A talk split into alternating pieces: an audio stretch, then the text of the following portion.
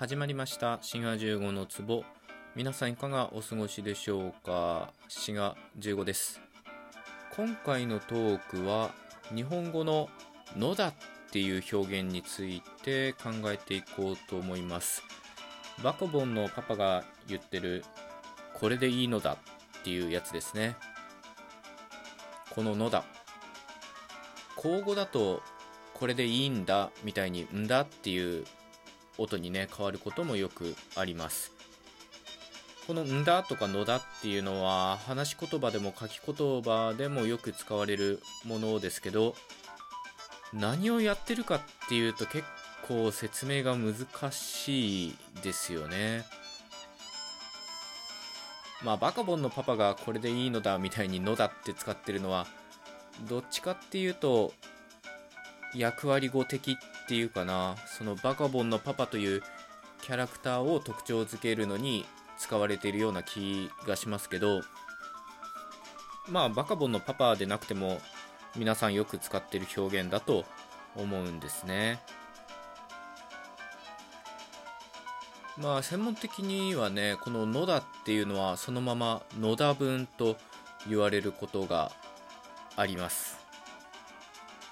歴史的に見てもいろいろ面白いんですけどまあ今日は日本語教育ではどういうふうに教えられているかっていうのをざっくり解説していこうと思います。こういうふうにね非日本語母語話者にどういうふうに教えられてるかっていうのを見るっていうのもねまた面白いんですよね。全然意識してないことが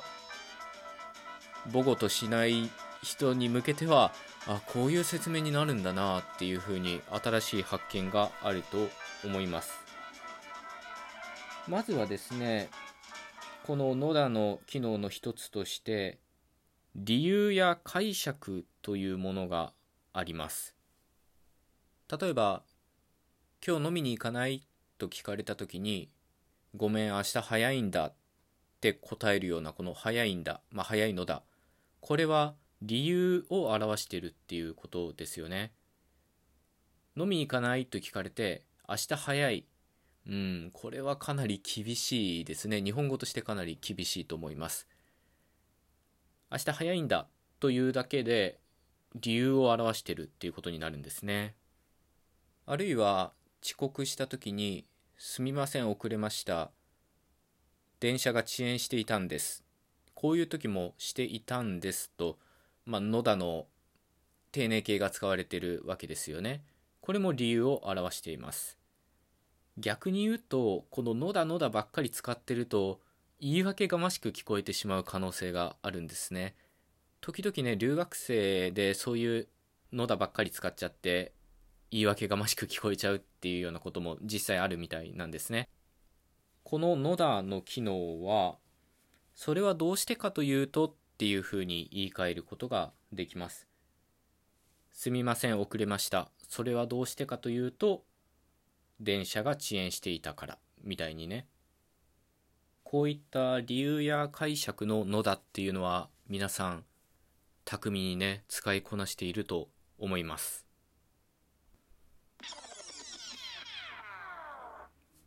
野田の機能は他にもあって発見とか再発見みたいな時にも使われるんですね。ああこんなところにあったんだとかそういえば今日あのドラマがあるんだったみたいなものはまあ新しく認識したものっていうかねまあ一旦知ってはいたものの再発見したような時に使われるものです。ただこの発見の「の」だっていうのは物の発見には使いづらいみたいですね。物の発見というよりは抽象的な内容とか情報とかことの発見っていうかな例えばスカイツリーが見えるって言った場合とスカイツリーが見えるんだって言った場合と両方一応発見を表してるんですけどスカイツリーが見えるって言った場合はスカイツリーというものの発見なんですけどああスカイツリーが見えるんだって言った場合はこの場所はスカイツリーを見ることができるという情報の発見なんですね。まあちょっと説明するとかなりまどろっこしいですけど日本語母語話者であればスカイツリーが見えるっていうのとスカイツリーが見えるんだっていうこの2つのニュアンスの違いってかなり明確に捉えられるんではないかと思います。他にもあ本があるといった場合はその本というもの自体の発見なんですけどはあこんな本があったんだといった場合は本の内容の発見っていう感じなんですよね。なので野田が表す発見というのはかなり抽象的な具体的ではない情報の発見とでも言うようなものなんですね。他にも野田っていうものには先触れとか前置きという機能もあるんですね。ちょっと言っておきたいことがあるんだけどのあるんだっていうこのんだが使われてるんですけどこれは先触れののだと言われるものです。これは最初にお話しした理由ののだと逆っていうかな。理由ののだっていうのは前に何か情報があってそれを受けて野田文を使うと。すみません遅刻しました。電車が遅延していたんです。みたいにね。逆に先触れや前置きののだっていうのはそこから文が始まるって感じですよね。言っておきたいことがあるんだけどとかお話があるんです。みたいな。こういったことからのだっていうのは様々な機能を持ってるっていうことが分かりますよね。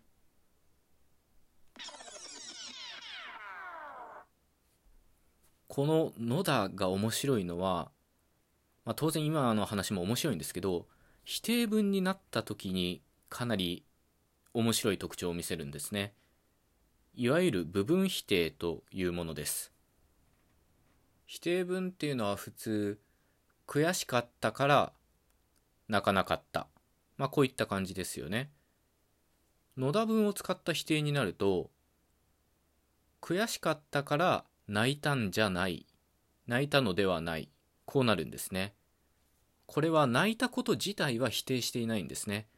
否定しているのは悔しかったからという理由の方を否定しているということになります。つまり部分否定っていうことになるんですね。なので悔しかったから泣いたんじゃないとくると悔しいのとこが否定されてるので悲しかったから泣いたんだみたいな文が想定されるわけですね。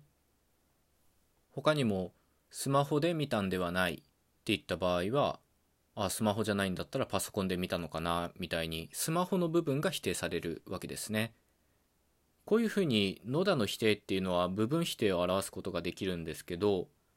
わけではないっていうのも部分否定を表すんですね。このわけではないはまあ述語の否定に使われるもので例えばねこのお菓子はまずいわけではないって言った場合はまあまずいのとこだけ否定されてるっていう感じで野田の否定とちょっと似通ったところはあるんですね。その部分否定という意味では。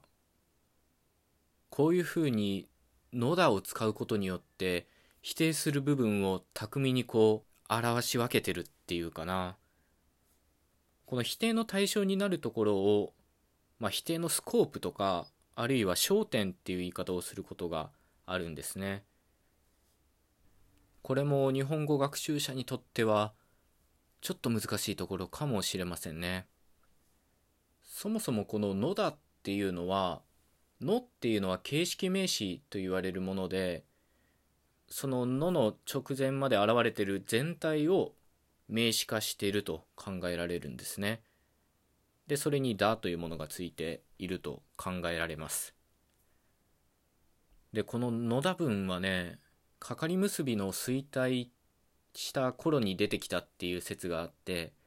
まあ、この辺の歴史的経緯も面白いんですけどまたこの話は別の機会に譲りたいと思います。というわけで今回のトークは「これでいいのだ」の「のだ」についてお話ししました。まあ新しい発見がね、えー、皆さんあったんじゃないかなと思います。それではまた次回のトークでお会いいたしましょう。お相手は滋賀15でした。